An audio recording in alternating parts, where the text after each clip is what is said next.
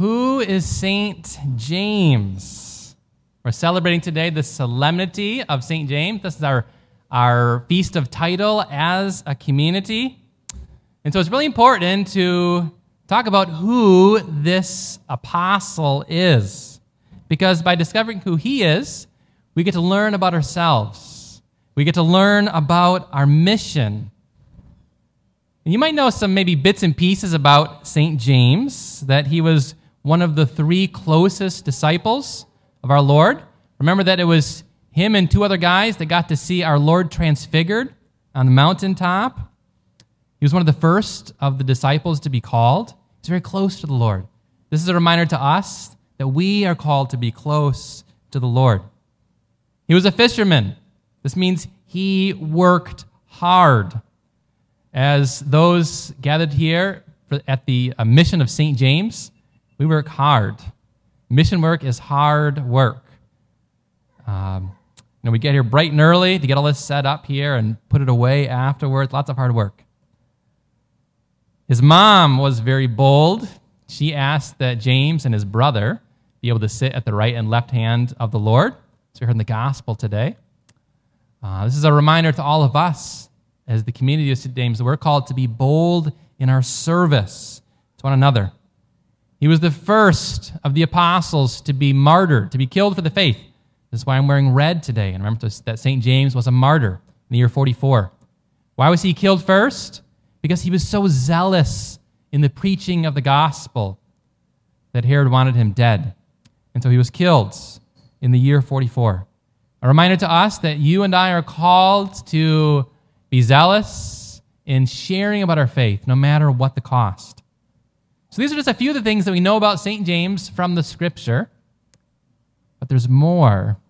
There's lots of stories and traditions some of them you may have heard, some of them you might not have heard, that have been passed on down that help us to understand James, this apostle, and how the Lord has worked through his life, and how the Lord has even worked through his death.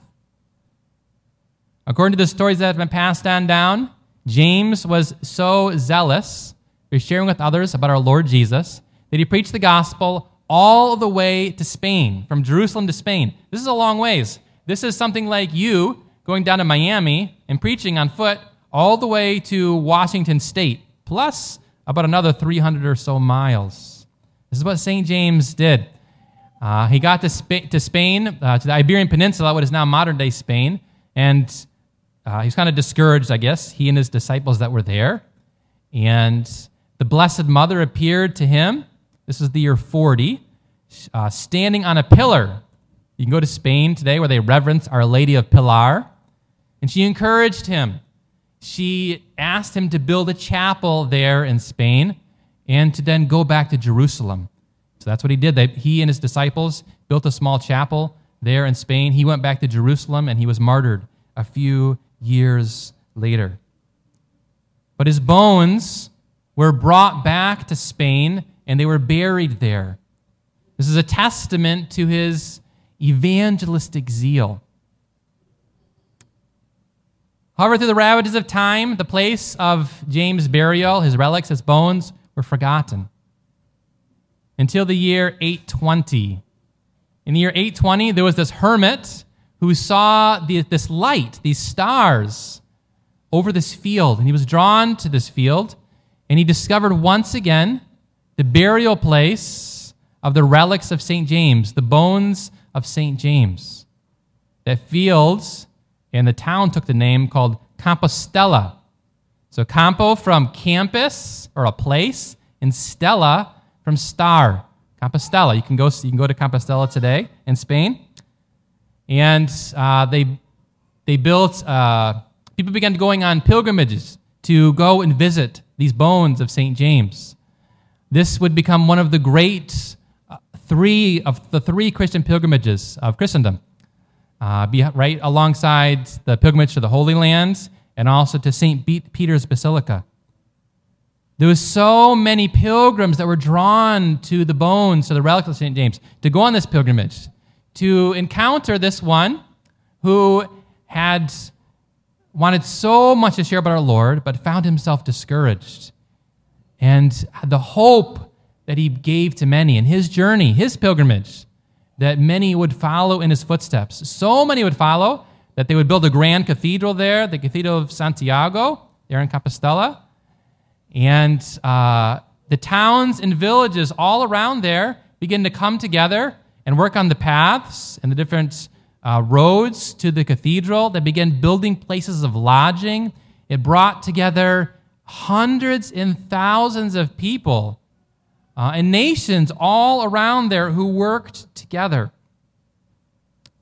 As those seeking to go on this trail to discover our Lord, to discover hope through the preaching, through the relics of St. James, were drawn from far and wide. Hundreds of thousands of people whose hope was lifted, whose hearts were lifted, as the Lord continued to work through St. James on up through the centuries. Then something happened that seemingly would obliterate all of this. This is in the 1500s. This is a time of great difficulty for the church. This was when what we call the Protestant Reformation took place. There were uh, enemies working against the church, both from within and from without. It was a combination of, of bad leadership in the church at the time, new heresies, pride, and sin. And the church, the body of Christ, began to be torn apart, torn into these pieces. This unity was beginning to be lost. This, this new thing that we call denominations begin to come about. And as a result of this loss of unity, the bones of St. James, the relics of St. James, the way of St. James, the Camino, was forgotten. For the most part, uh, people ceased to visit St. James, these relics, to ask him for his prayers. This whole pilgrimage, all the unity that allowed all this to take place, was gone. It ceased, was forgotten for another 400 years. Speed forward to 1879. This is a difficult time in the world, a time when people seemed separated from their identity, from their purpose, from meaning. This is a time of industrialization. Nations were beginning to realize their strength, their power. And many nations began taking over the roles of the church the traditional roles of the church. Education was secularized, taxes, church taxes and tithes were abolished. Countries, for the first time, began to regulate marriage and divorce. They took over uh, death and birth records. Nationalism came to prominence. It was you're more focused on your own identity as a nation, my country first. Historical accuracy was replaced with stories meant to stoke patriotism. This is a time of growth of armies in which the groundwork would begin to be laid for the world wars of the next century. It was during this time when all hope and meaning seemed to be lost amidst a swirl of power grabs that the Holy Spirit began to move. The Holy Spirit was at work, that he prodded the heart of the archbishop there in Spain over the Cathedral of Santiago of St. James to begin conducting excavations. And they discovered the relics, the bones of St. James and two of his disciples, and examined them and found them to be trustworthy using the scientific methods of the time. This is authenticated by Pope Leo XIII and in 1884, he encouraged the pilgrimages to begin again. And they did, but very slowly. It was but a trickle of people that were going to see, to discover who this St. James was, and the one to whom he points, our Lord Jesus Christ. Yet slowly, during this time, over the next hundred years, those paths of pilgrimage were being rebuilt. The places of lodging for pilgrims, this unity of people working together to discover who St. James was to support these pilgrims, all these things begin to slowly begin to be rebuilt. Fast forward a little bit more to 1982. John Paul II, this saintly pope, visited the relics of St. James, and he said this from the grave site, from the burial place of St. James. He said, I, the Bishop of Rome and pastor of the Universal Church, send out a cry of love. Come back to St. James. Find yourself. You can go to the to the relics of St. James, the burial place, and you can see these words. They've been etched in stone there at the site. And when this saintly pope said these words, something happened. The floodgates were opened. Hundreds of thousands of pilgrims began to take up this call. The pilgrims, in fact, they returned to pre Reformation level. Hundreds of thousands of people were beginning to come to discover who this St. James was, and to the one to whom he points, his life points, his relics points, his bones continue to shout to us about our Lord Jesus Christ and the hope of the gospel. Nations begin to come back together as these uh, people uh, to bring hope and healing and meaning. God continues to work in and through his saints. He works through St. James, the apostle, pointing to the hope, the goodness of the gospel to our Lord Jesus Christ.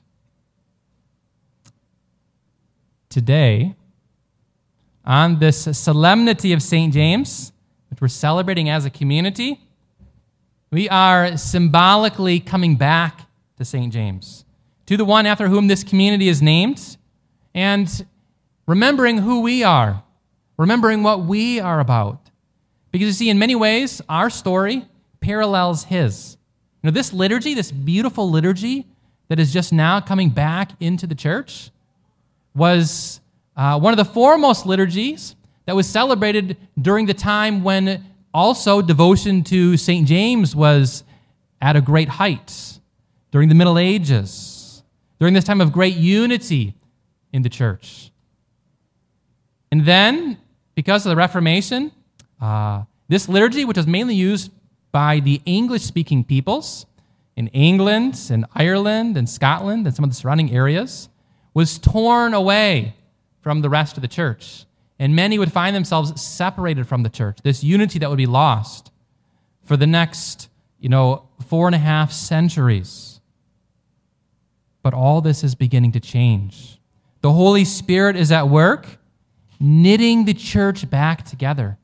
So, this liturgy, which we're celebrating here today, was brought back into the church like a lost treasure, like the, like the relics of St. James that have been forgotten. This liturgy, this beauty is, be, is being rediscovered. During a time really of great division in our world and in our nation, yet there's a unity that the Holy Spirit is bringing about through this liturgy and through the church. Our, our journey parallels St. James in many ways. Also, in you know, striking this new mission here in Jacksonville, it recalls the evangelistic zeal of St. James. He got discouraged sometimes during his mission. We get discouraged sometimes. Yet we work hard. We put our hope in the Lord. We trust in Him. No matter what the challenge is, no matter how much time that it takes. Like those who returned to St. James, to the, the Camino, the way of St. James, this pilgrimage. So also, uh, we're inviting those to join us in journey to discover who St. James is, to discover who our Lord Jesus is, the one to whom James points. Evangelization. And also community, as we're a mission here that emphasizes especially community, our care for one another. You know, this reflects this care for the pilgrims, the places of lodging and the trails that they built, uh, the people coming together to support them. So, also here at St. James, this community of St. James, we're working to build the structures and uh, to be able to foster that community, those places of people that can become parts of this, a place where they can build meaningful relationships. We're working to be a people of hospitality, welcoming and building relationships with our fellow Catholics here throughout the Diocese of St. Augustine, with our Protestant brothers and sisters, with non believers, those who we'd like to share with about our Lord Jesus Christ, about his apostle, St. James. Of course, with ordinariate members who come from all over the country and stop in to visit us from time to time, we welcome them because we're a place of community, a place of bringing people together, rebuilding unity. This is what St. James the Apostle worked for as well. So, our journey, who we are as a community, parallels his in many ways, both in his life and in his death, how the Lord would continue to work through him. We are a community of St. James the Apostle. We believe that he's in heaven, praying for us, looking out for us. We believe that the Lord continues to work through him, through his life, in mysterious ways throughout the ages. We're grateful to be part of St. James' story. We're people of reverent worship, of courageous evangelization, of dedicated community. We are a people of St. James, the Apostle. Amen.